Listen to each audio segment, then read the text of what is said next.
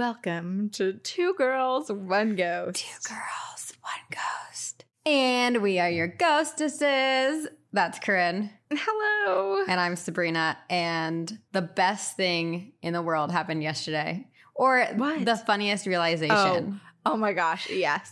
So there I was, like, not twiddling my thumbs. I was twiddling a pen between my fingers, writing Patreon thank yous to our lovely Patreon donors.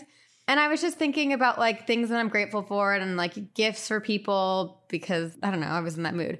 And I was like, Corinne's birthday is coming up soon. Like, what should I get her for her birthday? And then I was like, oh, and then it's our anniversary. And then she's going to be at my wedding. And then I had this realization. And I was like, oh, our anniversary is the exact same day as mine and Nick's wedding. And I just started cackling to myself. And called Corinne right away, and I was like, you'll never guess what I just realized. We laughed for like 5 minutes straight. I think what's so funny about it is that well, first of all, neither of us realized. We talk about our anniversary all the time. Like, coming up on 4 years. We say the date out loud, and yet for some reason it never clicked in our heads. That they're the same date. As your wedding. Yeah. And then I also think it's funny because I just feel like I tease a lot about being a part of your relationship because I know Nick wants to be on the podcast. So I'm like, well, I'm also part of your relationship and the podcast. God, like, I always joke about, like, having the upper hand on Nick. And then he gets to marry you and it's on the same day. I'm like, wait, so I am a part of the day now. Oh, my gosh. I told Nick this morning and he kind of, like, looked at me and he was like, well, that makes sense. But then he was like, you know, also because we've already gotten married twice at this point. So this will be our third marriage. So we are planning to celebrate October 3rd. Which is when you were legally wed last year? Which is when we were wed in front of our family. That was our second wedding. Oh, okay. It's a choose your own adventure, choose your own anniversary date type of life. It's funny because I like to joke that we'll celebrate all of them. And Nick gets very flustered by that. But now I'll make him celebrate August 14th even more because it will be the three of us. We'll do a three-way anniversary celebration. Just zoom me into your romantic dinner date. I'll just be there on my couch with a lighter. Oh, here I am. I'm here. With a lighter. Oh, man. Love it. How great. I love that realization. I do have a really quick ghost story for you before we hop into everybody else's ghost stories. Please. So my cousin came back from Spain and she's currently living in the seacoast of Portsmouth with her family. And I know a lot of her friends from being close to her growing up. And so she was telling me about one of her friends who I do know through her, who is looking for a house. She's house hunting right now. And the other day, she went into an open house. And mind you, this person that I'm talking about, like, doesn't really jive with the paranormal, doesn't ever have any experiences ever or talk about ghosts. It's just so not on her radar or in her book of interests. But she went into this house with her boyfriend and she was overcome with sadness and she could not stop crying. And she just felt like an immense feeling that someone had died there. It just felt like death and sorrow and grief. And she couldn't keep herself together. So she left, and her boyfriend, that was like, so the story goes from hearing it secondhand through my cousin, that her boyfriend was like, I'm sorry. And, like, kind of, like, excused them from the realtor and left the open house. And he was like, what was that about? And she was like, I don't know. I'm just so overcome with feelings. And she ended up being so curious about it that she Googled the address of the open house that she went to and Googled records. And turns out that a man had passed away 2 years ago and it's his widow who's trying to sell the house. Oh, so he's so sad. Yes, that's kind of what my cousin and I were speculating because we were like, was it that he doesn't know if he'll be able to, you know, follow her, continue on? Like, this is the house that they made their life in and he's still there, but maybe she doesn't know it and now she's leaving. Or maybe it's her sadness, you know, if she's so broken up from her husband's loss, that's why she needs to move. Yeah, true. We were also wondering if someone who comes in that has like a true intention of buying the place, like potentially this girl who had walked in, if those are the people that are given this intense vibe to kind of like scare them away from buying the property, versus, because I was like, oh, let's look up the address, like let's go see if they have an open house, I want to go in. But then my cousin was like, well, even if you went in, you might not pick up on anything because the universe knows that you're not looking to buy the place. Okay, but wouldn't it be cool if you did go and you got up that feeling? I know. Well, I have the address, so I'll be peeking any future open houses. Okay, well, will you send it to me just so I can look at the listing? Yeah, I will. It looks like it's so unassuming. It's a normal home in the seacoast area of New Hampshire. Wow. Yeah. Anyway, that made me excited for future house hunting. Like, will I see anything in the 10 minutes you're looking through a house? Oh my gosh. I prefer feeling something before you move in, because, or before you buy, like when you first go see it, because I mean, the worst thing that could happen is if you buy a home and you move in, and it happens to many people, and it is extremely haunted and you didn't know, and then you're stuck with a haunted house. If it's pleasant hauntings, that's fine. But if it's demons and all that junk, no thank you. I wish when you walked in, they were all just standing by the front the door and with like champagne. Yeah. They were all just, you know, like the three of them were just standing there and like give you a little nod, and you can kind of feel each other out, see if it's going to be fit. Are we going to be friends or foes? How's this going to work? Do we vibe? Yeah. Do we not? It's like meeting your new roommates. Oh my gosh. Literally. Well, that would make life easier, but unfortunately, that's not how ghosts work. No, and apparently they work in all different types of mysterious ways. Many. Because we have a large compilation of ghost stories to read to you today and to read to you in the future, because we have an inbox that you email them to. Yes. And it is thrilling and horrifying to read them. I have started picking them out during the day, because at night when I read through them, I'm like, oh, I can't do it. I just real quick have to say, okay, so I went and got lunch with a friend from high school the other day, and immediately, of course, because I'm ghost girl, or we're ghost girls, she tells me her like sister's friend had a ghost story. So I texted her sister. I got all these ghost stories. And then my sister was telling me about how at work there's a guy, and I don't know his name, but I think if you listen, I think you do listen, because you tell my sister about it all the time. My sister told me that he has ghost stories and he really wants to tell us, but he has not emailed us. And I told my sister to tell him to email us, and he is yet to email us. So this is a shout out to all of you and my sister's coworker. Send it to us. There's nothing bad that can happen from sending it to us except for us getting excited and reading it on the podcast. Exactly. And it doesn't have to be a perfectly written story. No. You don't have to worry about punctuation or spelling, because more likely than not, we're going to read it wrong anyway. So who needs periods? I mean, we do, but oh my God, you're wearing our merch. Oh, I am. Yes. Wow. See something, sage something. I do love that shirt. Yes. You ordered it for me in the color black. And now it's your cozy comfy. Yeah, I love it. I got a size large because my chest needed a larger size. I had this in a smaller size shirt before, and it did not look appropriate. So, yeah, it's so soft. I forgot how soft it was. I love it. I threw my other one out a while ago, or not threw it out, but I donated it when it didn't wasn't fitting. Yeah. Well, lovely. We are here to tell you, or I guess read you, your ghost stories. So let's do it. You first. Okay, I was going to say that you're first, technically, but I'm happy to oblige. Yeah, but that's okay. Okay, then I'll go first. Oh, okay, fine. Now you go first. I mean, if we're like trying to go in a certain order. It doesn't really matter. If you're tracking it, then fine. I think you go first. I could be wrong. Here, you go first. I feel like you should. Okay, I found one. This is a good one. They all are. What am I saying?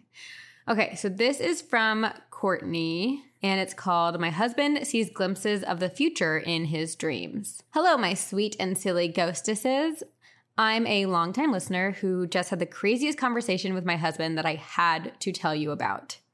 I was just catching up and listening to Encounters 112 while doing laundry when I stopped to get a drink. My husband, Tim, works remotely and was also in the kitchen getting a drink, so I decided to tell him about Darcy's time-traveling / warp dreams from the episode. This reminded him of his déjà vu dreams, and he asked me if I ever had any. I told him I've had moments of déjà vu where I randomly remember my dreams, but I don't think I have had any real ones. And then he tells me of his vivid anxiety dreams, but then he mentioned things that he never mentioned before. He proceeds to blow my mind and explain that since he was young, he has had recurring dreams of just a moment in time and is only able to put together the pieces in the moment that it happens in real life. We've been together for 3 years, both love spooky things, and he's never told me any of this.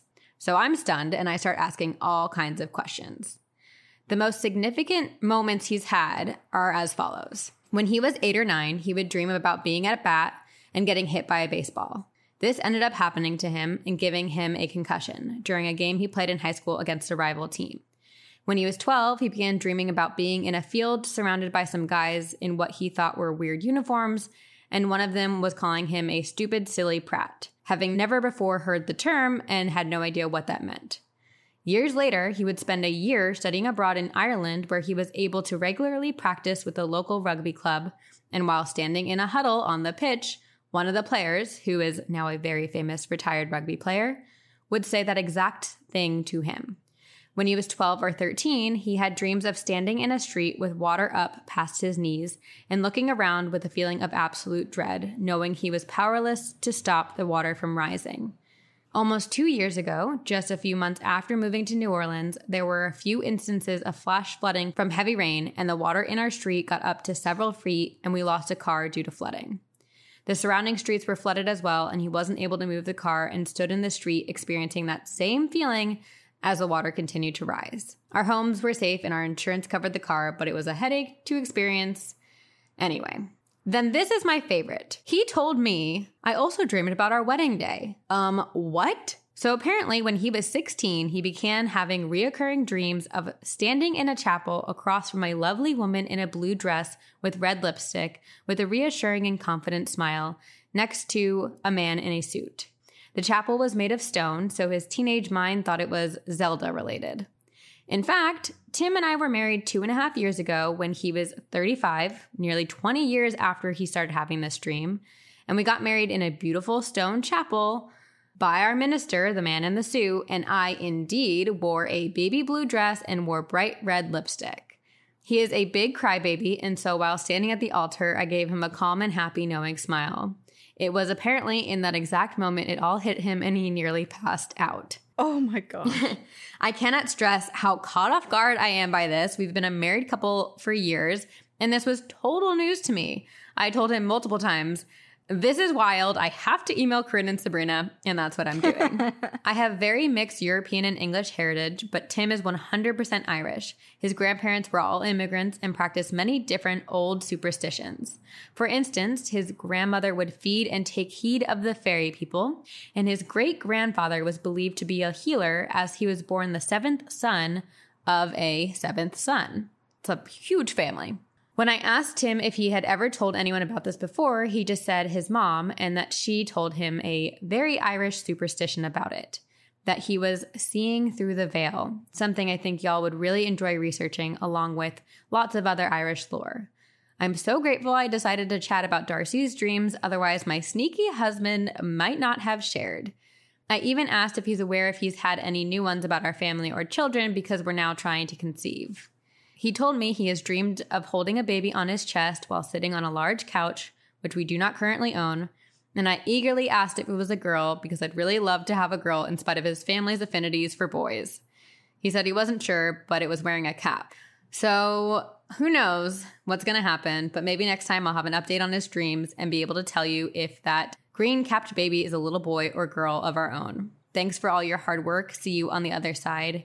Courtney. P.S. Here's a cute picture of our fur babies. I cannot believe he went that long without sharing. I know. I feel like if I had these premonition-like dreams, I'd be telling the whole world. Well, especially when, like, it all comes together. Because if you just have, like, a quick vision or, like, an idea or image in your dreams and you have it multiple times, like, you might not necessarily know when it's going to happen. But for the fact that on their wedding day, it all hit him, like, how does he not then tell her right away? I know. I'm shocked. Yeah, especially then. Yeah. Where it's just like, whoa, this is... Call the rugby thing a coincidence or whatever. But this is just undeniably accurate. I do, though, like that he didn't tell her before about that one, because like that could have influenced her decision to wear a baby blue dress and the red lipstick. Right. But this, which this then proves that it's like the universe. Okay, now it brings up a lot of questions, because it's like, is everything predetermined, or like what's free will? I don't know. It is interesting, but it also makes me think of, we've talked about it before, but of alternate timelines and alternate dimensions. And is there another timeline that you can essentially like jump to or catch a glimpse of in your astral body or while you're dreaming that just so happens to be like 3 months ahead in life or 2 years ahead in life? Can you glimpse into the future by traveling to this other place where you live the exact same life, but it's just interesting for fast forward? Interesting. That would be the way to see the future. Well, yeah, you can see the future, but then it's also interesting because it's like, does that mean that every timeline we live the same lives? Or is there just like, of this one dimension, is everything happening all at once? Like the past, present, future, kind of like, what's that space movie? Why am I blanking? Back to the Future? No. The one that is about like how like time is continuous and so everything's happening all at once. Oh my God. Why am I blanking? This is going to bother me so much. It is Interstellar. Thank you. Interstellar. Thank you. There we go. Yeah, that one. Ooh, so trippy when he pushes the book and you see the book fall. Oh, I know. That really got me. I want to know if Tim knows the difference now, if there's like a clear difference between what is truly just a dream and what he feels is a deja vu premonition type of dream. That's interesting. We'll have to follow up with Courtney. Courtney, please ask Tim. Yeah. Have Tim email us and we'll just send him a list of questions. He made a real big mistake. Maybe we'll call him. Yeah. Here he is keeping this secret for so long, and now we're publicly putting him on blast, calling him. Let's do a Instagram live for the first time ever and have Tim on.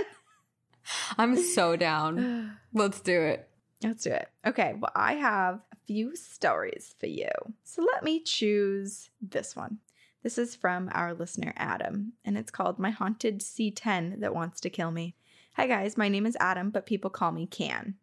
That's cool. That's cool. I've been listening to your podcast for a while now and finally wanted to tell you a story about my truck. I'm 17 and I bought this 1969 Chevy C10 for very cheap. So cheap that I thought that the guy was crazy. I bought it for $2,500 in almost perfect condition on eBay. Whoa. Usually when you see something that cheap, it's not in very good condition. That or you're going to get robbed. However, when we went for the meetup for the purchase, he was insanely eager to get it off of his hands, almost relieved. I was just way too excited to read his body language and just thought that his wife was mad at him or something. LOL. But for the first few days with this thing, nothing out of the ordinary was occurring. A few of my friends and I wanted to build a drag car out of this thing by replacing almost everything that was on the car. And while tearing the front fender off, one of my buddies noticed some sizable holes towards the back of the wheel well, almost like bullet holes. As we tore more panels off of the body of the truck, we started seeing even more holes, primarily towards the driver's side door. We thought that it was just rust that had eaten away at the metal, but we ruled that out due to Colorado's insanely dry climate. Again, we didn't think anything of it, and we just proceeded on with the build. But towards the end of the process, with the engine and drivetrain done, we finally took it to get a paint job. However, after about 20 minutes of the painter doing his thing, he came barreling out of the room and frantically refusing to finish the paint job. He told us that something was very wrong with this thing, and he told us to get it blessed. We kind of laughed and we went on. But then about a week later, I was sneaking into the garage to get some soda, and I thought I saw something out of the corner of my eye. So when I turned my head to look at what I thought I saw, there was the top half of a man with a bloodied white shirt and chunks out of his face, just staring ahead. Oh. He then slowly turned his head towards me and screamed. Oh! I ran out of the room so fast that Usain Bolt would have had no chance of catching up. I immediately told my dad, who grabbed his 12-gauge and went out to the room with the eye of a fucking tiger, and he barged into the garage and he screamed, "Get the F out of my house or I'm gonna shoot!" With the tensest atmosphere I have ever been in, he searched and found absolutely nothing except for a single 54 millimeter round and a bottle of Jack. What? He told me to go to bed, to forget about what happened. I woke up and almost immediately thought of what happened the night before. So I Googled somewhat recent drive-bys involving AC-10 and found a story of a man who had gotten in some trouble with a local drug dealer and he was shot. I then took the truck to the dump and I had it demolished. I did keep the engine and suspension though. Thank you for reading my story, and I'll see you on the other side. Can. His friends call him Can. Oh, we're friends now. After a story like this, we're friends now. So obviously we're calling Can. When I heard about the holes, that was my first instinct, is especially with how antsy this guy was to get rid of it. Like, yeah.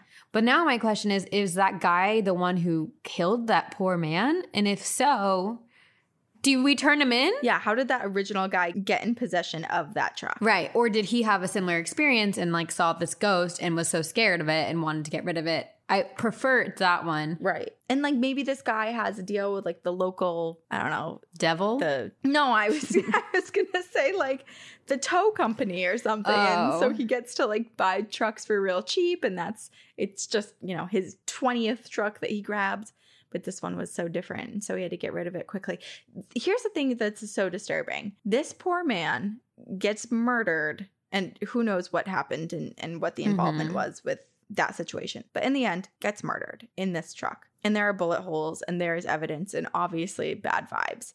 But for his face, his astral body, his ghost to have chunks missing out of his face, and for him to just make eye contact and shriek, I don't know. I don't know if it's actually him or if there's some like creepy darkness that attached to residual energy. I mean, that death sounds awful. I can totally understand why a spirit would scream. And I mean, we've been doing this for 4 years, this podcast, and I can still confidently say we don't understand the paranormal world and like how it works. And but just from my human physical brain, I'm like, if that happened to me so suddenly, especially a drive-by and like so shockingly and unexpectedly, I imagine it's a really confusing place to be. And like, it might just, this poor soul just might not know what happened and not be able to like grasp it and just feels this pain and like there's no closure, you know, it's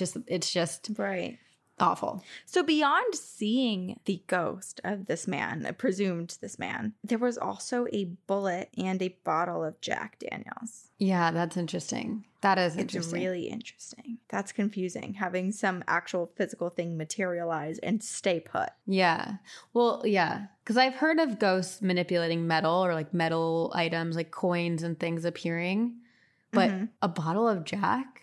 And despite how devastating this story is, I would love a ghost who delivers alcohol, just like makes it appear. I guess the follow-up question is, what did that truly materialize out of thin air, or was there a bottle of Jack that was just moved from the house into the garage by the spirit? Right. Did you get free booze, or did he just touch your booze? You know what? Curious. To add to our long list of enterprises and endeavors we're going down, let's start a bar called Spirits with Spirits. And we don't provide any alcohol. The spirits do. Well, that is the name of the podcast of the artist who did Bigfoot Holding Me Naked. Well, okay, let's team up. We're going to team up. Woo! Spirits with Spirits. And to ensure that we have some spirit activity, I guess maybe I'll dress up as a ghost and pop out every once in a while. No, we don't need that. We'll just have someone doing Ouija boards. Oh, God. Oh, I'm kidding. I'm never going to come to work. I just wanted your reaction. It's going to be the owner that never goes in. That's me. Your silent partner. Okay, this is a story from Rosie, and it's called Did My Neighbor See Me as My Past Life? Hi, ladies. This is going to be a long one because I've had a lot of experiences in my short life. So let's get right into it. My family moved to a historic farm when I was 3. Historic meaning land with an old, decrepit, and poorly taken care of settler barn from the mid-1800s on it. No one had lived there since the early 1900s, and there's an old sidewalk with the date it was built near our house. According to my mom, the barn had been used by a cult not too long before we bought it. Now, I'm a major skeptic. I think most things can be pretty easily explained away, but sometimes listening to your gut is important. And my gut has always told me that this farmland is pure evil. Maybe it wasn't always that way, but it definitely is now, and even just thinking about it long enough to write this has me looking over my shoulder.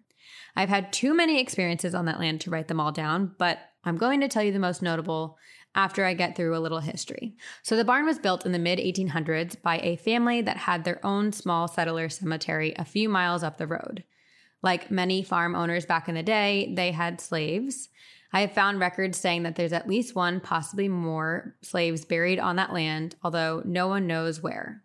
The family owned about 150 acres back in the day, but we ended up only buying about 12, with what used to be the main house turned barn square in the middle of our land. After some time, someone else bought the land after the original family and built their own house right across from where our house was built. Like I said, a date from the 1940s is on what used to be their sidewalk. Sadly, that house burnt down, and I'm not sure if anyone died in the fire, but no one lived there after that until we bought the property. In the meantime, it was used as a lover's lane where young couples would go to make out and apparently a cult hangout. Now, I think the biggest thing that had happened to me there was in the form of a reoccurring nightmare. I've only ever had this dream when I'm on the farm, and as I got older, I started to have the dream less. But I never went more than 6 months between having it from the ages of about 4 until I moved out at 22. It goes like this. I'm walking in a dead forest, and it looks like there's a massive fire because there's no grass, no leaves on the black trees, no color. The sun's setting rapidly, and I'm sprinting, desperately trying to get to a cottage before the sun sets. I know in my soul that if I don't make it before the sun sets, I will be killed. I am being hunted. By what? I'm not sure. But I know it's there, and I also know that I'm in my later teens, maybe a full-grown woman, and I'm wearing a long white dress. Not a wedding dress, but more like a nightgown. At this point in the dream, I'm hobbling from exhaustion, trying to keep moving forward, but I'm in so much pain from running that I have to hurry, but I have no energy.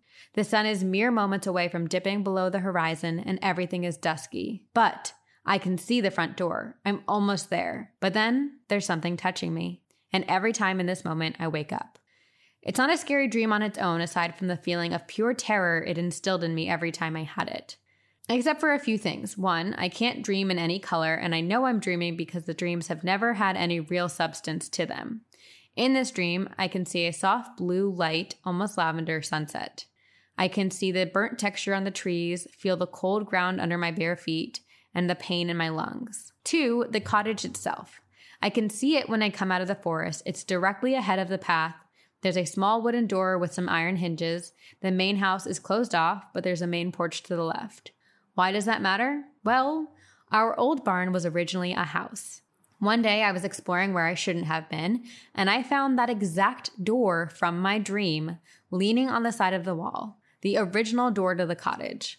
The barn has a porch on the left side, which is almost exactly the same as it is in my dream. And the worst part, there's a path right next to our artificial pond leading directly to the barn, coming out of a small forest. Did I used to live here in a past life? Further making this interesting, at least in my opinion, is the fact that my next-door neighbors promptly moved out when one night they saw a small woman in a white nightgown glowing in the dark and sprinting towards the barn. Ooh, ooh. Now onto the more concrete stuff. I used to like to run around the land by myself when I was really young and bored, and apparently much braver. And one day when I was about 11 or 12, I saw something looming maybe 50 feet in front of me. It was tall and dark and just wrong. There's no better word for it. Wrong. Like it should not exist. I booked it the hell out of there and just explained it away to myself as a bear. Except there aren't bears in the part of Texas that I live in. Plus, the thing was standing straight up, but it wasn't wide like a bear would be, but it had its arms out to its sides. I thought that weird sighting would be the end of it. However, when I was about 19, I was walking my mother's very steadfast dog, Boone, and I just got a feeling of absolute dread from behind me. I turn around, and sure enough, in the exact same spot is the exact same thing. Again, first thought in my head was, oh shit, a bear! And we took off running home. Boone never even barked. But the encounters have stuck with me, and the other day I was listening to another podcast where they mentioned that sometimes people say dogmen can be mistaken for a bear. Now, I'm not entirely sure I actually believe in dogmen, but There have been supposed encounters reported around where I used to live, and what I saw does seem to fit the description. Another time I was walking Boone, we followed the road instead of sticking to my land, and the road is fine, but there is one patch where it has always felt creepy. And I've always tried avoiding it, but this time Boone wanted to check it out. But as we got closer, the less eager Boone became, and the atmosphere started to feel tense, like something was watching me, trying to see what I was going to do. And then I saw that in the fence, all tangled up, was a deer's leg. Just the leg. It honestly looked more like someone had wrapped the fence around it than if a deer tried to jump and got caught. I took a picture, and the atmosphere went from being tense to menacing immediately. And now Boone, he never gets scared. He didn't even blink when we saw that dog man thing or whatever it was. But in this moment, he lost his ever-loving shit and started barking and trying his damnedest to get away fast. I crossed the street and started walking home, scared that if I ran, whatever it was would attack me. After a few tense minutes of speed walking, the feeling disappeared, and Boone calmed down. I have never gone back there again, but even when I have to just drive past it, I always get the chills. I guess my family is very sensitive to seeing things because my great-grandma also saw the Loch Ness Monster in Scotland. No way. I know, right?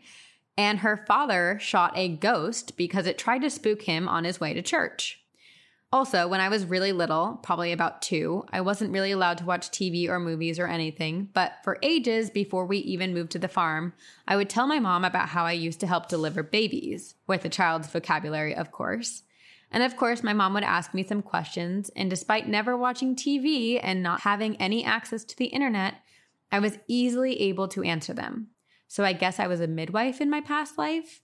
At least my mom never had to explain babies to me as a kid. As I mentioned early, I moved out last year. And guess what? I'm pretty sure my apartment has its very own ghost. Now, I'm not 100% sure it's a ghost. Maybe it's a demon or a shadow person, but there's definitely something here. I've seen someone's shadow out of the corner of my eye several times and can usually feel their presence in my bathroom and laundry room.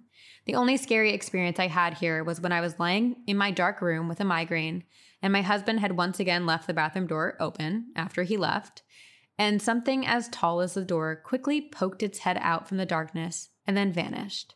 Honestly, that made me mad. Like, you don't pay rent here and you're trying to scare me? No, thank you. So the next day, I pulled out some rice and put it in the corner by my door as an offering, which is an old family tradition, which I've never heard anywhere else, but sometimes I leave milk out instead. And I told the spirit, hey, I get it, you live here, but so do I, and I don't want to force you to leave. Let's be roommates, but if you don't stop acting up, I will get rid of you. So this rice is a peace offering, but don't forget whose home this is. And I guess it worked because I haven't seen any shadows since, and the spatula we lost during the move turned up the very next day right in the drawer where it should have been. Ugh, of course. I can tell the shadow person loves my cat because it's never been creepy in the house, even pre-offering where my cat was. One last story before I leave you guys. I was listening to the episode where you were reading stories about dead-eyed people. Well, I've got my own. I've been called an empath by several people over the years, and whether that's true or not, I always seem to attract the wrong type of people. I swear my first boyfriend will end up being a serial killer if he doesn't get mental help.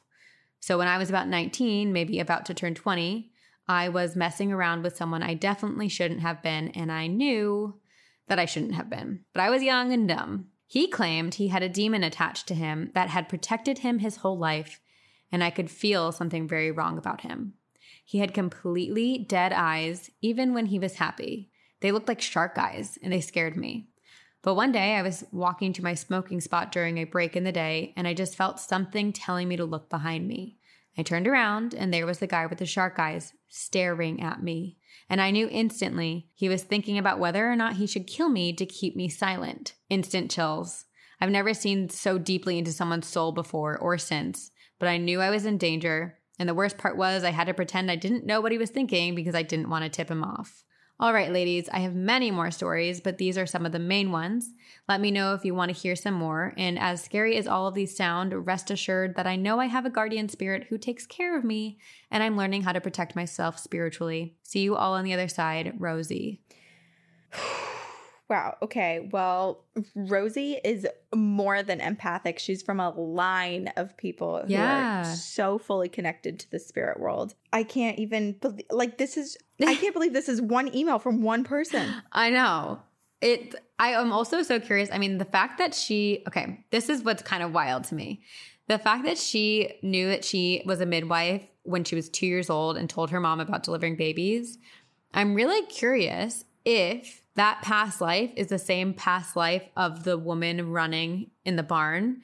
And like, the lives almost connected by them, because she had those memories of being a midwife before she even moved to the barn. And then she started having these dreams over and over in her life. And it's like, is it her past life that she was reliving? Or was it the spirit who had passed away on that land from this like terrible, scary situation of like having to sprint away from someone trying to get home and then not making it? Or even as you were talking about like making that connection of, is this the same person, the same past life? Mm-hmm. It made me think that maybe the barn was where she lived. And then that main house, like where the neighbors lived, was where she as a midwife had to run in the middle of the night to go help whoever was living there deliver her baby. Like, what if there was a middle of the night delivery and she heard the screams and just went running to help? I really want to believe that, but then based on the dream and the nightmare, I should say, it sounds like something's chasing her and then something grabs her and she wakes up. So kind of doesn't sound like a positive. Man? Ooh. Could the dog man have been haunting those lands for a long, long time? And she just continues through every life she lives. She is reincarnated in the same area and still has to essentially battle it out with the dog man. No, Rosie, stay away. Don't ever go back to that land. So scary. So scary. At least her new ghost roommate is like more calm and is able to be reasoned with. Yeah, that's true. I'm so curious. I want to know. I love the idea of leaving an offering. I'm curious what the reasoning is, like leaving the rice and milk for a ghost. I swear we were talking about some festival in some town where people did the same thing, and I cannot remember where it was. Well, if you think Day of the Dead. Well, Dias de los Muertos. Dias de los Muertos. Thank you for educating me. Anyway, I feel like that is very similar. Like you're leaving out offerings for your loved ones and like meals. Wait, you know what I was thinking of?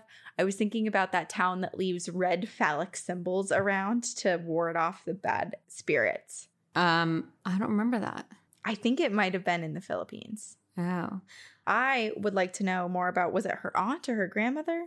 Loch Ness Monster. The Loch Ness Monster. Her great-grandma. I need to know more about that. Same. Like, did she write it down? What additional information? Where was she?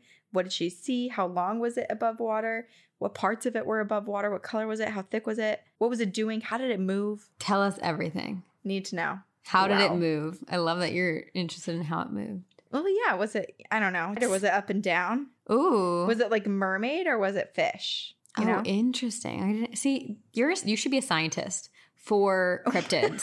A cryptid scientist, because you're asking all the right questions where I'm just like, ooh, Loch Ness Monster. And the end. I've always said that I'm just one big life event away from becoming a full on Bigfoot hunter. So I feel like that can extend to like full cryptid. It's such a missed opportunity. Why did I study psych in school? I should have done that. I'm pissed. What's the one life event away? Like, what can we do to cause this life event to happen to send you onto this path? I don't know. I think it's one of those things where, you know how people have like quarter life crises, midlife crises. I think I just like one more of those where I'm just like, what is happening? I feel like I'm dissolving into a puddle. And then when my puddle is rebuilt, I'm a cryptid Bigfoot hunter /researcher/expert. I totally support that journey for you. And then Animal Planet and Discovery can hire me. I can be one of those people that they interview. And I get real animated when I'm talking about it. I mean, why do I need a life event? Can't I just do it now? What do you have? This is called Top Hat Man, Red-Eyed Man, and My Dog Playing with a Ghost. Oh, boy. Ooh. This is from Roxy. Hello, spooky ladies and ghost and Leia. So I've sent a couple emails, but I've already had so many interesting things happen to me since. It's nice to hear all of these encounters and stories you tell, and it makes me happy that I'm not alone. And also, I'm not going crazy, so I found my people. Welcome. I have a few more stories that I'm going to share with you. Let's start with my sister's husband's story. So we all worked at a retirement community, and I actually introduced both of them to each other, so they owe me big time for helping them find each other, lol. Anyways, while he was getting trained, he found a security guard that was training him, kept trying to tell him something, but it was like they didn't want to admit or say anything and think people would think they were crazy. Well, they are not. He was training with an older man one night when the older man finally decided to tell him about the extra guests that they have a lot of run-ins with. He clearly didn't hold back and told him all about the mishaps that happened quite often, but no one ever has a rational explanation. One of them was the Top Hat Man. To get a layout of the property, we have buildings A, C, D, E, F, Town Center, which is the main building, and building B, which was the auditorium. All of these buildings were connected, so you could just walk from building A to F all inside. Many residents would tell the employees about a man who likes to hang out in D building, and he just doesn't look like he belongs. Jeff had been working by himself for the first time, and everything was going pretty smoothly until around 11 p.m. He was doing his rounds, walking through the building, and he was just walking around the hallways when he turned the corner of the third floor D building, each building is 3 floors, and he saw a very tall man in an 1800s very fancy suit with a large black top hat. Ooh. He was at one end of the hallway, and Jeff was at the other end by the emergency doors to get down to the other floors. He was confused, and he just kept speaking to the man, saying, "Hello, sir? This is a private property, and if you aren't visiting someone, you're going to need to leave, or I'm going to have to call authorities." All while he was saying that, the man just looked at Jeff, gave him a sincere smile, tipped his hat towards him, and began walking towards the doors. Ooh. Jeff called out to him and raced down the hallway, shouting for the man, but by the time he got to the stairwell, no one was there. He searched on all 3 floors and never found him. To this day, he cannot figure out how he could have left the building so quickly without anyone else seeing him. But at least he was nice. Now, my story with the red-eyed man. I was going through a really bad relationship, very abusive, and I was just in a delusional land and didn't want to accept what others were trying to tell me. One night, my boyfriend and I had just gotten into the biggest fight, and I stormed out of his house, and I went home. I was crying, and I just wanted to go to sleep. I went home, I took some meds to help me sleep and to stop me crying, and finally, I knocked out. So the dream. I had a dream that I was with my boyfriend, and we were at the mall. We were walking around, we were holding hands, and then I started noticing people were staring at us, and some people would flee. I got confused. Did I smell? Did I forget pants? I checked myself and I couldn't see anything wrong. That's when I turned to see what was standing next to me. Where my boyfriend should have been was someone who looked like him, but his eyes, where his blue eyes should have been, were 2 bright red eyes staring back at me. Oh. He looked at me and asked what was wrong in the most menacing way. I started panicking and he would not let go of my hand and I was just trying to get away. He kept saying something that I couldn't comprehend. And I was just crying, screaming for help, but no one came. But somehow I felt a spark go through my hand and shock his, and he let go. Oh. I had this sense that I needed to run in a certain direction, and all I heard was this horrible screeching noise from where he was. But something kept telling me not to look back. I have no idea who saved me, because they did, and without that shock, I wouldn't have gotten away. When I was far enough away, all I kept hearing was, "Leave him. He will eventually kill you. You need to leave him." Oh my God. After that, I went to talk to him, and that's when I broke things off. Thank God I did.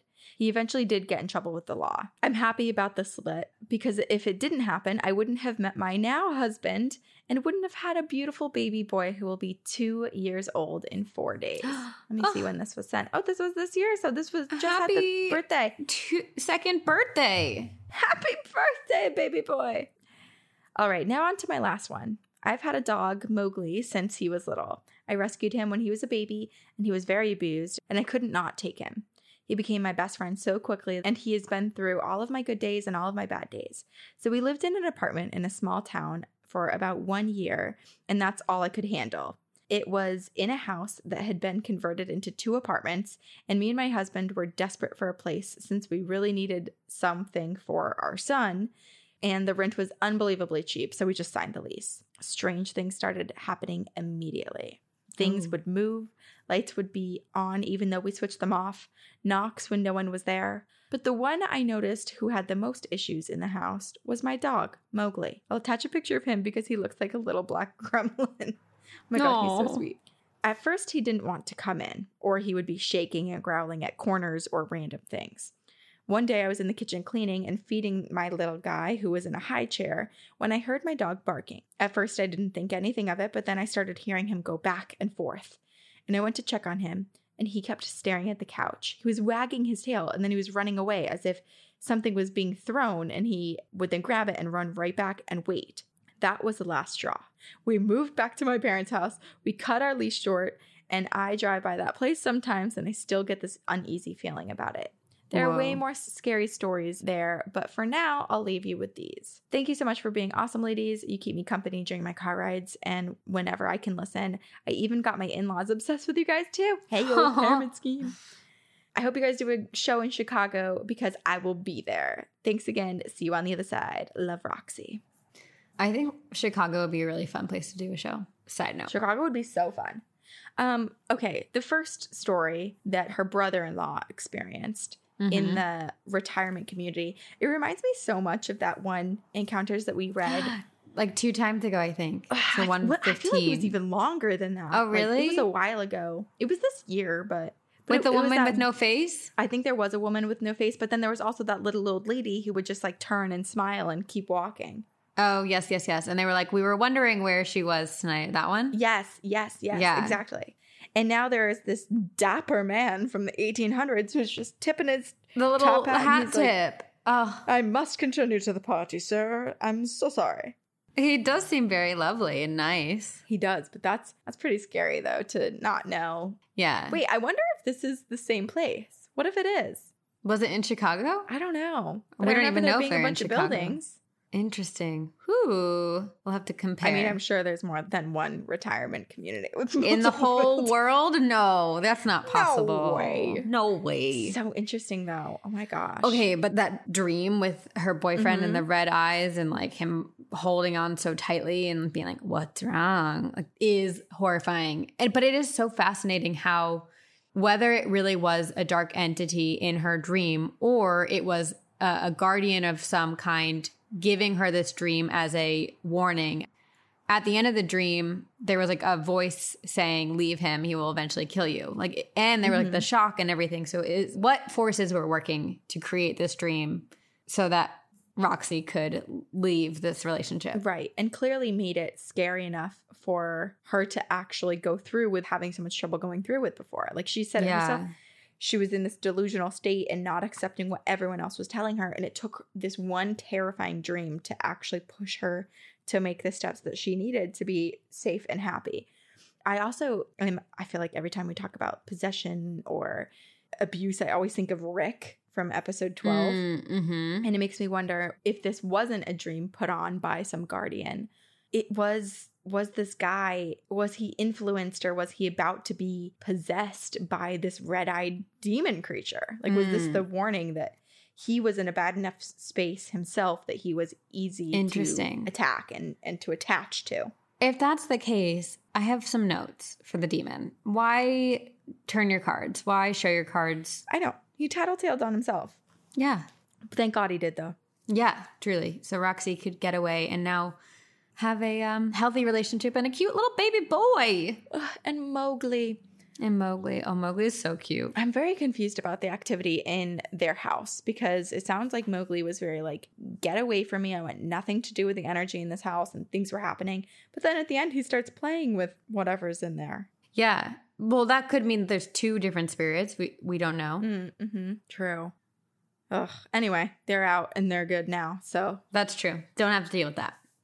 Okay, I have a story from Caitlin, and it's called A Glitch in the Matrix Saved My Life. Hey, girls, let's get right into it. I was in my junior year of college at a small Christian university in the Midwest when I experienced my first spooky event. I was taking 18 credit hours, working 30 hours a week, and was a newlywed, again, Christian university. Needless to say, I was constantly exhausted. One day I was walking back from Spanish class to my car after bombing a pop quiz. It was early fall. The sun was shining. It was perfect sweater weather, and the leaves had just begun to turn. I was going over every question that I had missed on the quiz, looking down at the piece of paper with red scribbles all over it. I looked up and saw I was nearing the fourth row of cars and saw the back of my rusty burgundy 2005 Taurus. I flipped my backpack over and stuffed my quiz paper inside, but when I looked back up, my car was not down the row of vehicles anymore, and suddenly a Jeep Wrangler full of guys going way too fast came down the next row of cars, turned abruptly, and drove out of the parking lot. Confused, I looked around and saw I was no longer near the fourth row of cars, but the third. And as I walked forward again, I noticed my car was in the next row, the row that I could have sworn I was just at, the row where that Jeep had just driven through. I looked back, and there were no burgundy cars in the completely filled third row of vehicles that I was standing in.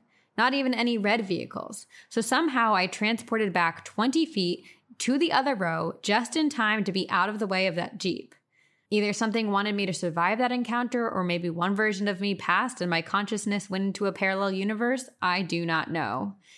Anyway, thanks for reading. I love the pod so much. I was going to include a time a UFO flew over my car and jammed my radio signal, but I'll save that for another time because this is already too long.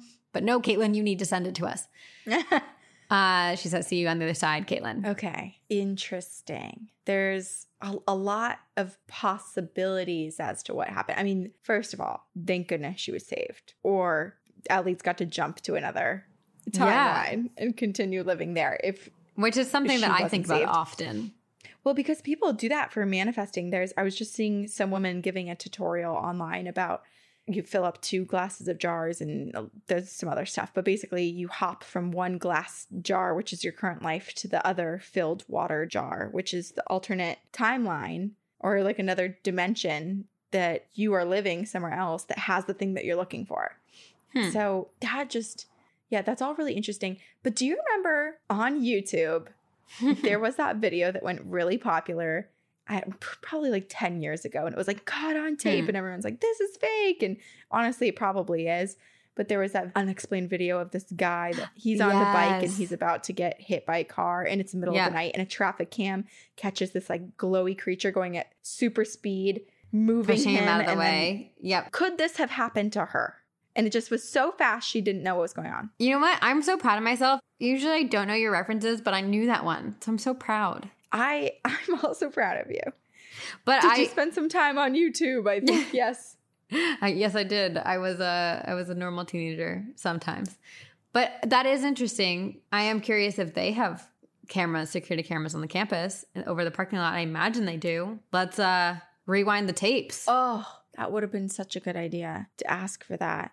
I don't know if anyone would give you access. And also, would that be scarier to confirm rather than just being like, well, like it could have been all these other different reasons or things that could have happened? Right. Yeah. And especially if she did move to another timeline, let's say that's what happened. The tape in the new timeline would show her just walking normally. It wouldn't show her being hit by a car or moved by anyone else. Which I feel like is even scarier, because to me, the paranormal is less scary than the idea of losing my own mind. And I feel like in that moment, I would feel like I'm losing control of my reality. Okay, but it would be really interesting based on the fact that she has this knowledge of all of these different things that happened. If she did find the footage and she does only walk in the third row of cars, does that then confirm the fact that she jumped universes? My gosh, maybe. And then also, what universe do we exist in? Like, do we exist in both for her? Is she listening to our podcast in both universes? That's the thing that I have questions about. So when people talk about jumping to different timelines, is everything the same? Like, or do you just know that everything's going to be the same except for this one thing that you're asking to be different? Or could you risk everything being different? Like, I wouldn't want to jump. And have we jumped and we just don't know? I don't know. So many possibilities, so many questions. It's exactly why if I had the same amount of money as Jeff Bezos and I could do everything, I could solve world hunger, I could do all the good things, I would also use my money to continue the series, The OA, because I feel like that was the perfect series to describe stuff like this. And we were all left disappointed that it didn't get renewed, and I'll never get over it. And it's a grudge I'm going to hold for the rest. I loved that show. Yes. Okay, so what we do know is that in whatever timeline we jump to next, we hope that the OA is continuing and is on season 4. And so we have lots to binge and catch up on. All right. I have one. This is from Sarah, and it is called Scottish Ghost / Poltergeist Attached to a Victorian Dresser. Ooh. Ooh. Everything we love. An antique. Hi, ladies. Okay, so I actually adore your podcast. As a self-obsessed giant scaredy cat, I love your fab mix of comedy, fun, and friendliness with spooktacular stories, ghosties, and history. So good. I listen while I paint in my studio, and it's like hanging out with friends as I work. So I have a spooky story for you here. A ghostly tale, if you will. But all of it is real, every single bit. I live in central Scotland, and this haunting is something I would really love to hear your thoughts on. Like, what is it? I have no idea, and frankly, I'm too big of a scaredy cat to Google it. So picture this. We live on an old farm, and when I say old, I mean freaking old. There was a Roman road that is marked through the fields. There was a battle way back in the 1700s and something on nearby moors, and the farm building itself is several hundred years old. It's been in our family for generations, and it's quiet, surrounded by moors and woods. My grandparents owned the farm, and my parents got permission to build a new house on the farm. This was to be the new tenant's house and was a long-awaited project. Construction started back in 2008, and the house was completed a year later. As a new-build house, it was as modern as can be. Underfloor heating, super cozy and insulated. I mean, it is Scotland. We do need to be cozy. And a far cry from the stone-built buildings from the 1700s that scatter the rest of the farm. I was at uni by this point, so never really stayed in the house. But when I went back home, I was struck by just how very warm the house was. It was like a greenhouse. The heat got trapped, and one room in particular was absolutely boiling. It was what my mum likes to call the sunroom, but really it's just a conservatory. It was so hot that it was stifling to be in there. It was like a freaking sauna, and the glass intensified the sun, so it was like we really were in a giant greenhouse. That is, it was that way until our ghost moved in. Oh. The sunroom is big and spacious and full of light, and my mom wanted a piece of furniture that could suit the room. Off they went to an antique sale, which was selling dressers from local hotels. My mom was particularly keen on one that the local hotel, which she had her 21st birthday meal at, was selling. The dresser used to sit in the corner of this hotel's dining room and was big, dark, almost black, wooden old dresser with mirrors in the top and huge ornate designs on the cupboards. It used to be laden with cups and saucers for fancy afternoon tea in the 70s and 80s, but it was actually built in the 1880s. About as gothic as you can get, and my mama wanted this monstrosity for her conservatory. Purchase completed. They bought the dresser and brought it back to the house in a van and put it into that sunroom. I kid you not, when I say the room instantly that day became freezing cold, bitter cold. The dresser creaked constantly. Gusts of wind would blow up through the hallway, even enough to stir the curtains and move the hair on your head. Oh. On more than one occasion, we checked to see if the window was open, but as in all good ghost stories, none ever were. We all agreed that it was just the furniture settling into the house, coming from a cold, old, closed-down hotel to a new, warm building. Yeah, right? Right. Stressors have emotions.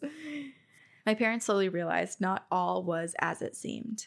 My mom, a pharmacy technician, and stepdad, a man with both feet firmly planted on the ground, started to notice something was not right. Clatterings and bangs, like wooden rulers falling to the floor, occurred regularly throughout the day. Sounds like wooden cupboard doors slamming were a daily occurrence.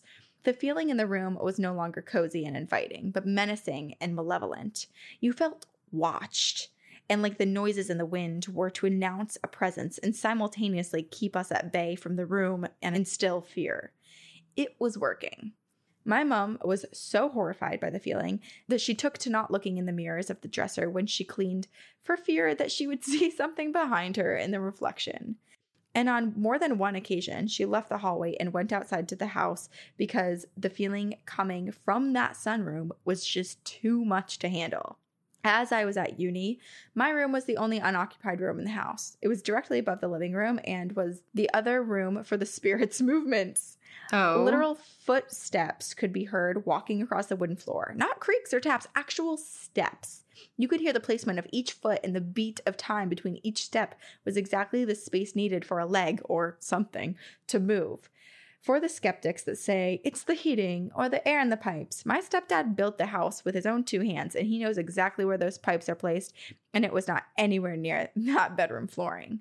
All four of us could be downstairs in the living room and hear these footsteps. There would be taps on doors, knocking noises like someone wanted to come into a room, and always the steps on the floor in my room. Both my mom and stepdad were completely convinced that there was something attached to the dresser, and eventually, after a gin or two, they both finally admitted it to each other. I knew something was going on, but I was in a happy uni bubble, drinking shots, going to €1 nights out, and I was about to meet my future now husband.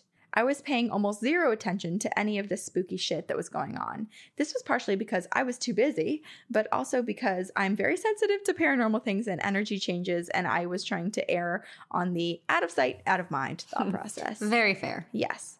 They decided to name the spirit to make it more friendly, hopefully, and they named her Gertrude. Oh. A weird name, I grant you, and very old-fashioned. And put a pin in this, too, because in the end of the story, you will be shook. Okay, so pinning Gertrude.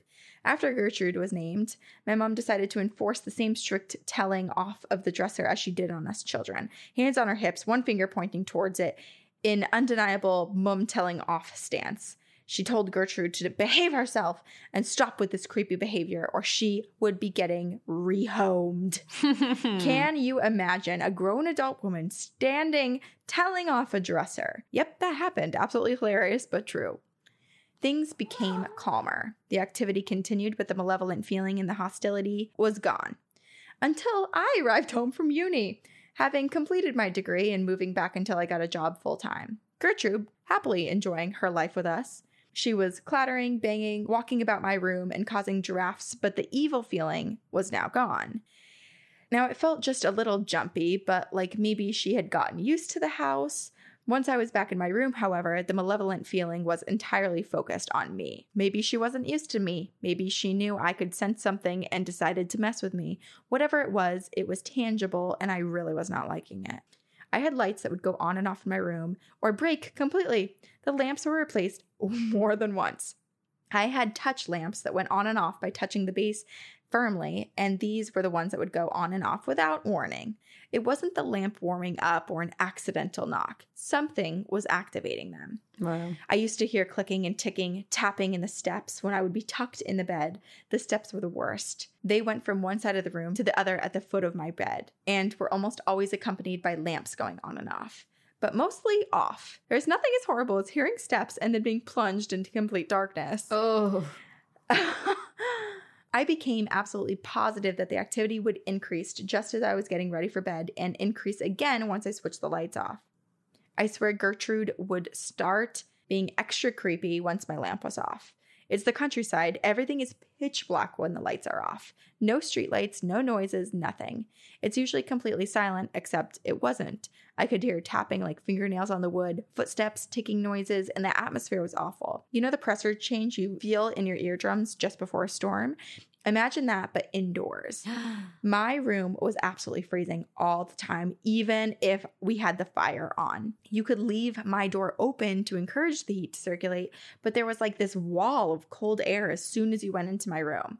The evening activity escalated each night, getting worse after I switched my lights off for a few weeks. I would lie in bed, freaking the fudge out, because I could sense whatever this was deliberately menacing, and that I was being messed with. The noises, the clattering, the steps, the taps, they all got louder and louder and louder every night, and many times I would switch my light on again and wait for the noises to stop and then switch it off again, only for them to begin again.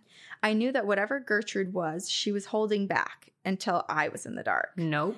One night, it was awful. I had enough and apparently lost my marbles and asked Gertrude to get out of my room, accompanied by me opening my bedroom door and gesturing to this invisible spirit. I can certify that I must have looked like a madman. The noises and the cold were so evil feeling, and the atmosphere could just be cut with a knife.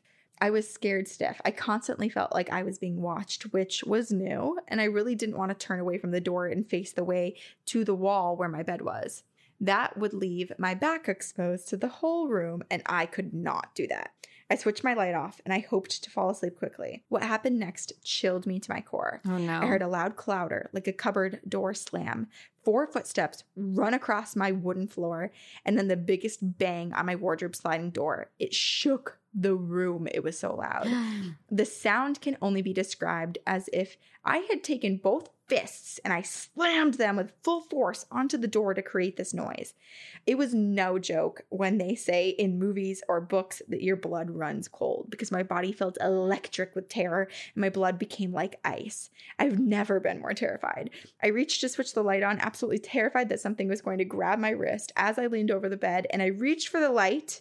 The atmosphere changed once it was on, and it became less wicked, almost like she had made her point, almost like that terror was her way of winning. So I slept with the lamp on for weeks. Alone in the house a few weeks later, I was in the kitchen getting ready to pick up my now husband from work. It was winter, and it was pitch dark outside, and all of a sudden, I knew I needed to leave the house immediately. I cannot describe the feeling accurately. It was like my full body was screaming at me to run. The evil feeling was so thick in the air that I had goosebumps, and the hairs on the back of my neck stood up. I knew not to turn around and look. I grabbed my keys. I ran out the door, leaving the full house lights on, and ran to my car. I heard the door through the house slam once I was out of the house and locked it. Nobody else was there. I got in my car, I drove away, and I did not look back in the window, blazing with light, because I absolutely knew that if I did, I would see a figure. Christmas came around, and I was about to move in with my now husband after New Year's, so I was spending more time with my parents, packing, organizing, etc. Gertrude had mostly left me alone after making her point with the noises in my room, but sometimes I would feel pressure on the foot of my bed as if someone had sat down. Cold winds, and always the steps around the room. But apparently, this time, my Christmas shopping tickled her interest. I left my shopping bags out in the middle of the room. I was in bed that night, and they started rustling and moving. Literally, I stood watching them as the bag moved independently, as if someone invisible was poking through it looking for something. I looked at this, and I thought, there must be a mouse. I mean, hey, it's a farm. I went over to the bag, and I thought it was strange that the mouse wasn't frightened by my footsteps. The bag kept moving. I heard 3 footsteps, and then a slam on the door. Aha! Gertrude was nosy. She just wanted to see what I'd bought. I hadn't felt evil this time, more just curious, I thought. But I kept the bags in drawers after that. New Year's came, I moved out, but my room remained freezing, as did the conservatory. The clatters and taps continued, but everyone was so used to it that we just didn't even consider it evil now. All of us had been sat in a room and heard a cupboard slam and realized the only people in the house are together, so who made that noise? If I stayed over at my mom's after I moved out for parties, special occasions, etc., you betcha I could still sense Gertrude.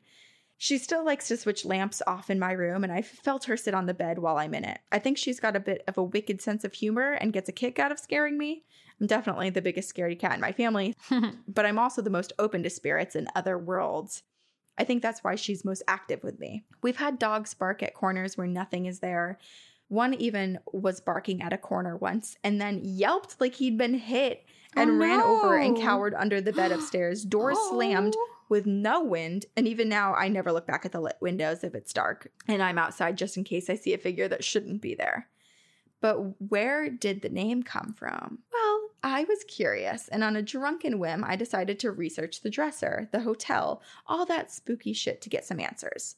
The hotel that the dresser came from was actually built as a residential house in the early 1800s, and interestingly, the furniture was all custom made for the family too. I was tipsy, and I thought it would be like research in a horror movie where they Google the house and all that would come up as a black and white picture of the members of the house. One would be blurry, and I'd look into it and I'd find they died near the dresser, etc. Maybe I'd get a photo of the maid that worked there and thus solve the puzzle like an after-school special of the Famous Five. However, it wasn't as easy as that. When the house was sold, it became a hotel, the very one our mom had her 21st at. And the furniture custom built for the house stayed with it. The furniture designer also made other dressers like ours, and actually, fun fact, one of his other dressers is chilling out at a V&A museum in London. I've seen it while visiting.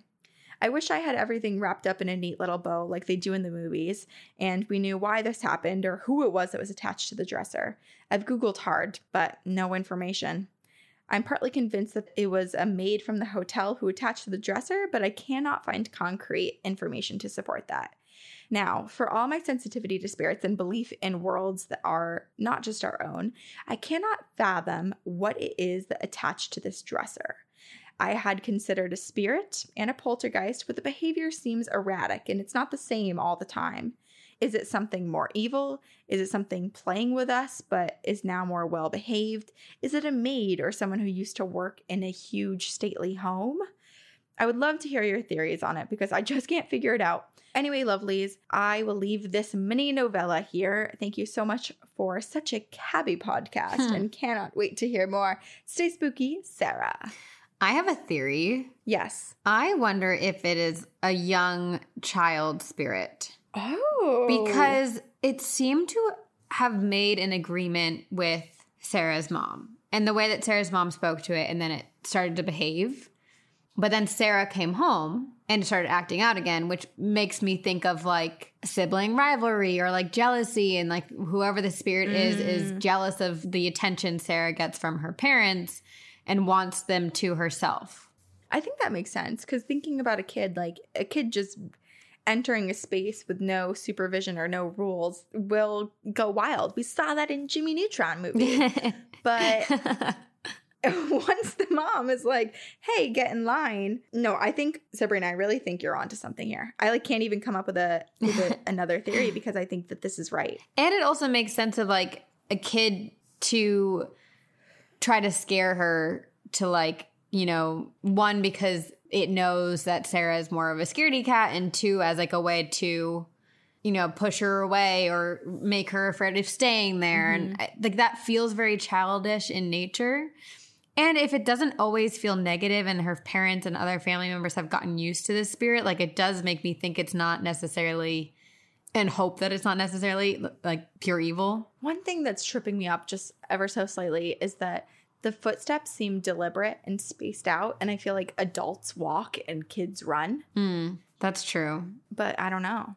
I mean, I don't know how big this bedroom is. I don't know if this child is just moving slowly in the darkness. It could also be a teenager, you know? It could be a... Right. Like, I feel like when we think kid ghosts, like we think like 5 years old, but I feel like a kid could also be 16, 17.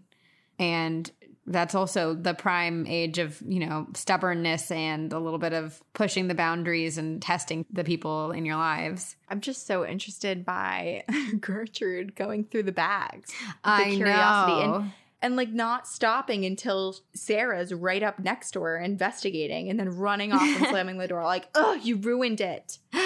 Which also is childish. Yes, exactly. Yet there's the slamming of doors, the outbursts. You're right. It's very lack of emotion regulation, and the inconsistency has got to be a child, because I feel like it would be more consistent if it were a demon. Like it would just get exponentially worse. But this is kind of all over the place. Yeah. I don't know. What do we know? The answer is nothing. But so fascinating. And I would love a picture. Sarah, if you want to send us a picture of the dresser. The dresser. Yes. Oh, you know, it's always a risk when you buy an antique that it's going to be haunted. And that's why I have that rule for myself where I have to love it so dang much that the ghost will be like, it's deservingly yours now. Okay. Well, another, I guess, question for you is, if you love something so much, are you then willing to deal with the ghost? Or if you had it and then there was a ghost, you would try to sell it back? I feel like this is rude of me to say, but I'd probably try to get rid of the ghost first and keep the item. And then if I couldn't do that, then I would get rid of the whole item. I'm not dealing – right. I don't love anything enough to deal with super intense paranormal activity. And it's not rude of you to say get rid of it, because you could do it in a good way of more of helping it move on than getting rid of it, you know? Right. And the other thing too, and I always remind people of this when people are like, oh, my house, I feel scared. Like, will you bring over some of your sage?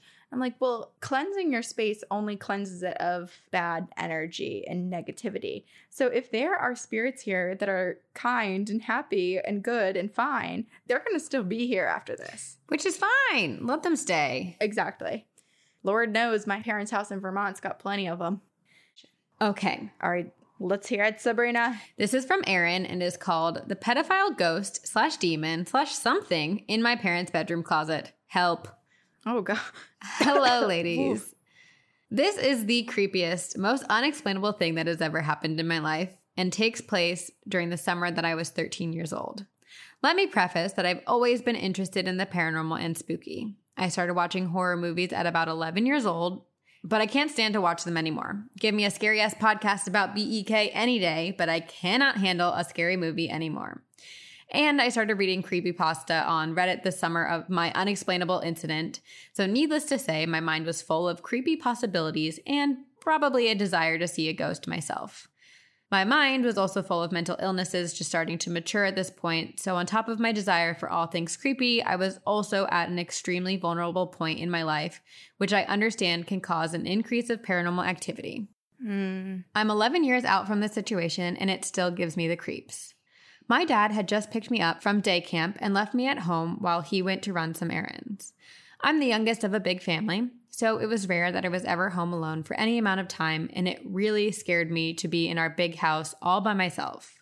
I felt safe since it was the middle of the afternoon and I knew that someone would be home pretty quickly, but I locked all of the windows and doors and went up to my parents' room to take a shower because theirs was much nicer than the communal one that I shared with my older siblings. I locked their bedroom door and hopped in the shower, and their bathroom doesn't have its own door except for the toilet, just a full wall, and you have to turn the corner in order to get into the bathroom area. So directly across from the shower is my parents' walk-in closet that doesn't have a door either. As I was shampooing, I got some product in my eyes and leaned out of the shower to dry my face with a towel. Immediately, I felt like I was being watched, despite being in a locked room in a locked house. I knew that someone was watching me. I looked up at their closet and saw a man standing in the center of it, staring at me with piercing blue eyes. His hands were balled in fists at his hips, and he was dressed in an impeccable suit with a black tie. His hair was white, his skin was wrinkled, his eyes were full of rage and complete hatred for me. I froze on the spot. I couldn't move. I could only stare right back into his eyes, and I suddenly realized I was half hanging out of the shower, completely naked, soap still in my hair, completely and utterly vulnerable, alone and terrified. Oh, no. I slowly reached into the shower to turn off the stream, never taking my eyes off of him. I wrapped myself in the towel I was using to dry my face, bent down to pick up my clothes, acted normal, all without ever losing eye contact with whatever the hell was in my parents' closet. In order to get out of the room, I had to walk toward the closet, and I was terrified that he would lean out and grab me, but I had no choice but to leave or remain cornered. The little room with the toilet didn't lock, and I had to get out of the room to be safe, so I walked toward him, keeping eye contact and willing myself to fight if he ever tried to attack me. But he didn't move as I approached. He let me pass by him, but his eyes followed me as I refused to even blink in fear that he'd storm me in that millisecond. I reached for the door, let myself out into the hallway, closed my parents' bedroom door, and walked down the hall to my oldest brother's room, since my bedroom at the time had no lock on it. I was afraid to walk downstairs to call for help because we had no cell phone and the landline was in the kitchen. And I just knew that calling for help would be pointless. He would be gone before anyone could get to me. I put back on my dirty clothes from camp and armed myself with a plastic wiffle ball bat. If he made any attempt to harm me, I would not go down without a fight. I stayed in my brother's room until I heard the front door unlock, and my parents' bedroom door didn't open again until someone else went in to take a shower.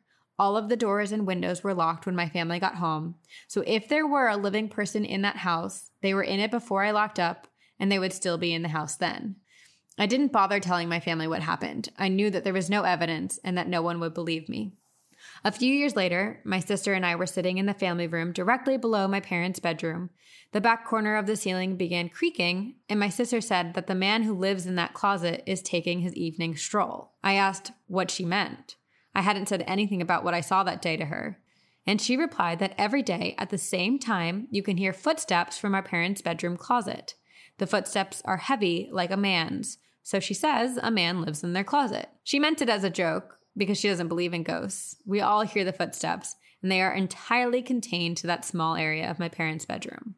I told my aunt and uncle about this a few months ago, and my uncle immediately commented on how weird it would be if we had a ghost because my parents built the house.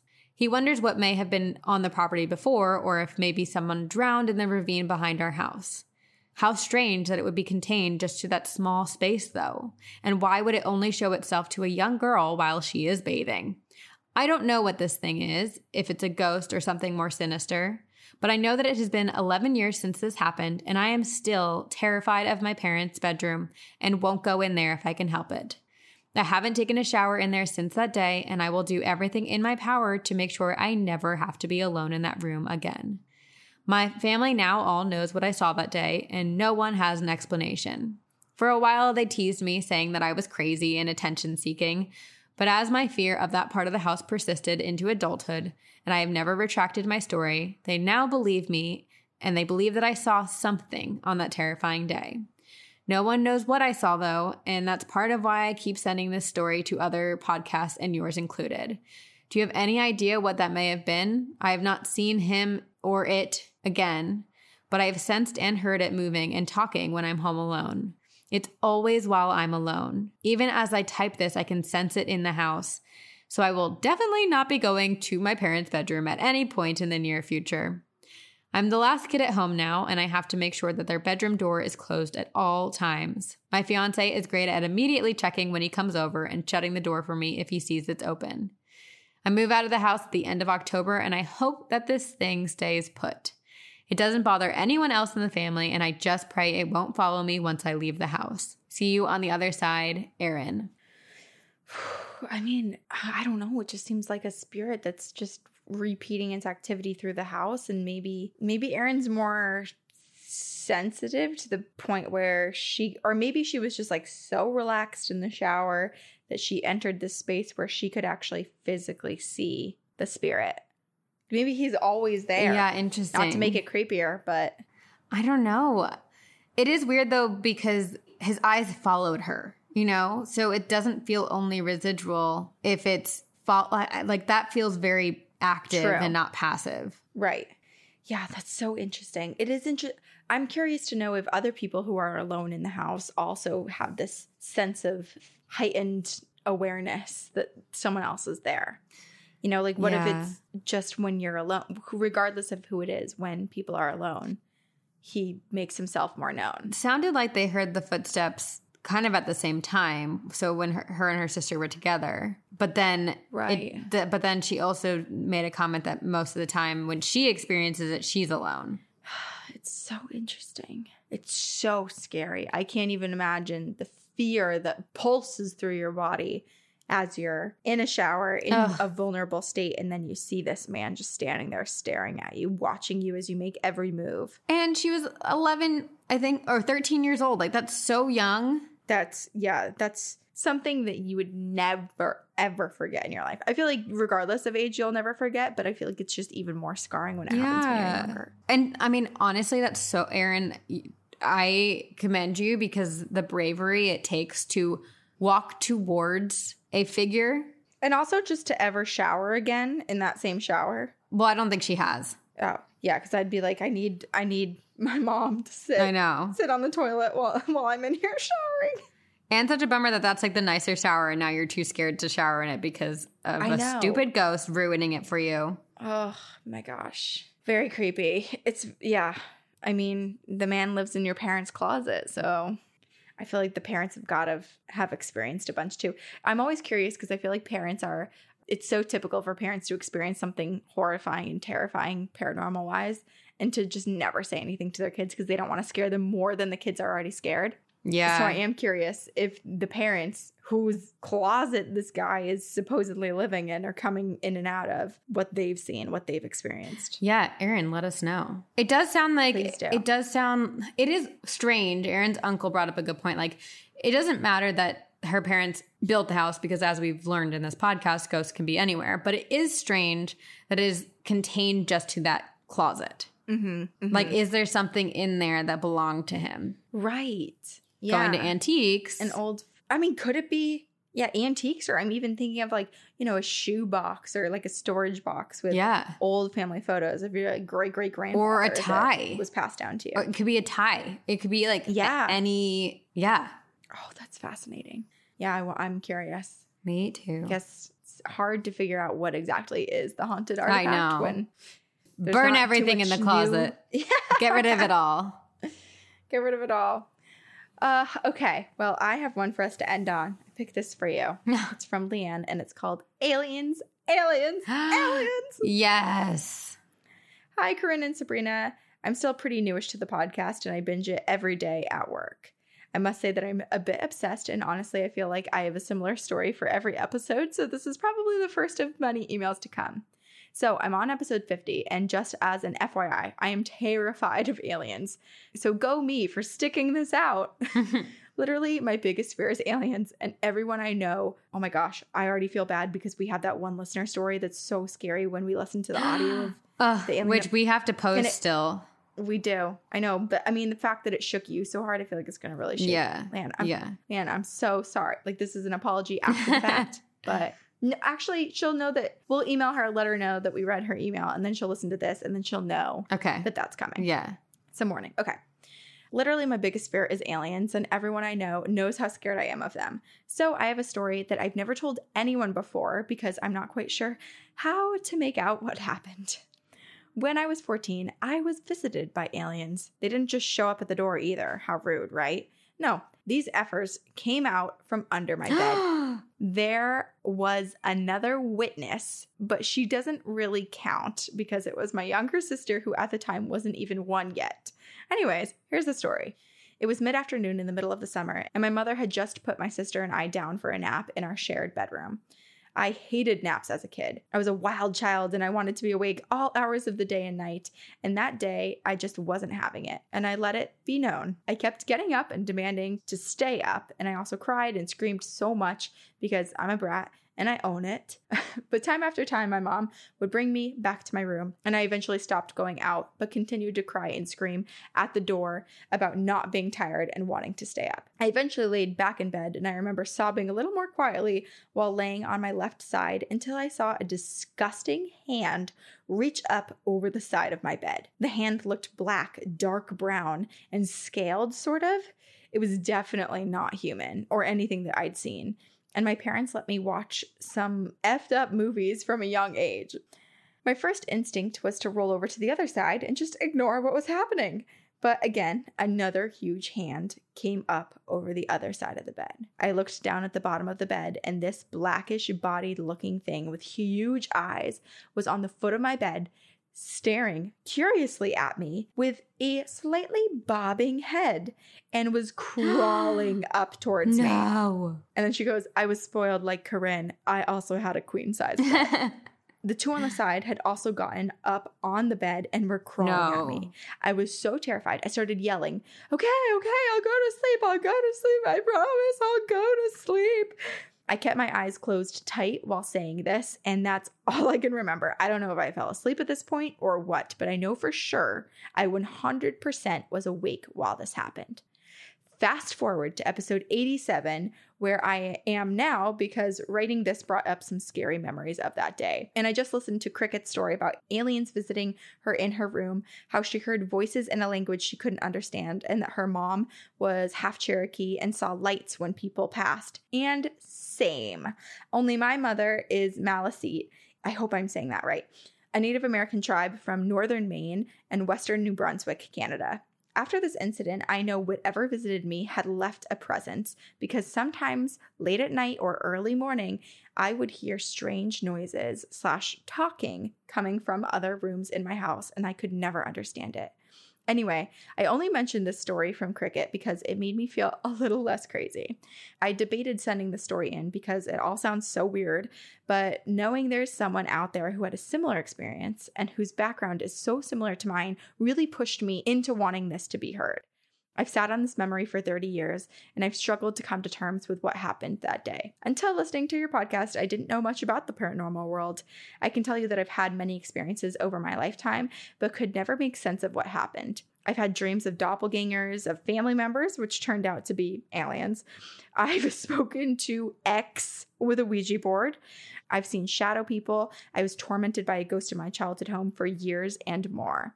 I've loved learning all of this stuff from you two girls and have enjoyed hearing everyone else's experiences and stories. It makes me feel a little less crazy, LOL.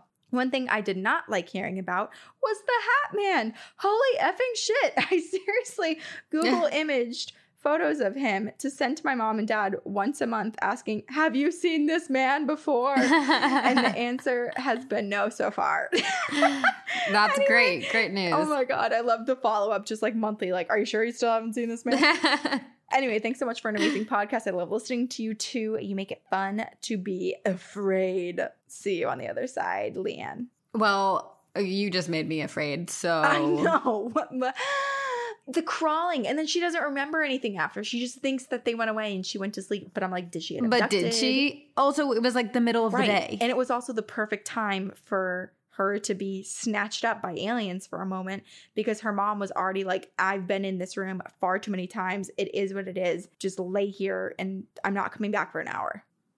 I can't. Oh my gosh. I can't. This is... like the fact that there were multiple of them, and also how did they get under your bed, and why were they under your bed? Did they come through the floor? I don't like aliens anymore. This has been a hard turn on the alien train over the past month or so. Yeah, you know, maybe they should stop being so creepy and start getting real. I guess there's different species, and so when you say you love aliens, it's like, well, which ones? Because you could be saying you love something that's really gross and bad. Well. I love the aliens that are like kittens because people say cats are aliens anyway. So those are my aliens. Those are your aliens. I'm very curious about Leanne's poor 1-year-old sister who was also in the room. Like, was she awake? Did she see this and just not know what's going on? Did she start crying? Was she just passed out having a good old baby dream? Probably sleeping and enjoying the blissfulness. But like... that's all that Leanne remembers. So what happened after? I don't know. And I also have more questions. Like, for these aliens, they came out from under her bed. So that makes me question whether these aliens can essentially teleport and just put themselves in a convenient spot and like go through walls, or if they had cased out the house and were waiting under there for a long time. And how long is long for them? Can they just like lay there for like 5 days waiting? Do they need food and sustenance, or do they just like they can just be in total stillness, just be until the time comes, just dormant? I don't like it. Until all right, everyone, crawl. Check under your beds, under your houses tonight, because there might be some aliens hiding there, waiting to crawl on top of your bed. Don't want to be snatched. Don't get snatched. No, not that kind of snatched. But it's hot, cool summer, so you can get the other type of snatched. And you can get spooked by continuing to listen to our podcast, or you can also spook us by sending us your ghost stories of all kinds. Alien stories, ghost stories, cryptid stories, heartwarming, sad, scary, terrifying. We love them all. Please send them to us at twogirlsoneghost@gmail.com. Also, please rate and review us on iTunes. That's hugely helpful for the growth of our podcast and visibility of it. So much appreciated if you enjoy our podcast to go ahead and do that. And then also word of mouth is huge. You know, tell all the people. Tell them all. And if you do get abducted by aliens, tell them about our podcast. But just tell them I don't really want to see them, but more just like tell them to listen and then broadcast it through the inner space station and tell all their alien friends about it. Oh my gosh. We also have social media, so you can follow us on Instagram. We have a Facebook group that a group of fellow phantoms out there moderate so effortlessly. I think it's a lot of work, but it looks really... It is. They do such a great job. They do. We also have Patreon if you feel so inclined to support us that way. We have merch that's out. There's more merch coming. There are things. TikTok. I don't know. Lots of things. Real quick, thank you to Aiden Manning. Well, I guess not real quick because you deserve a whole segment. Everyone at Upfire Digital, thank you so much for editing our podcast. We are extremely grateful. Today, Aiden had to cut out, 20 minutes of internet bad connection and me going to the bathroom. So we're grateful that you have to sit and listen to that and then cut it. Yeah, I think I repeated the beginning of every single sentence I said, so. Yeah, and you guys don't have to hear that, so that's great for you. So you guys should thank Aiden as well. And we will see you on the other side. Very spooky.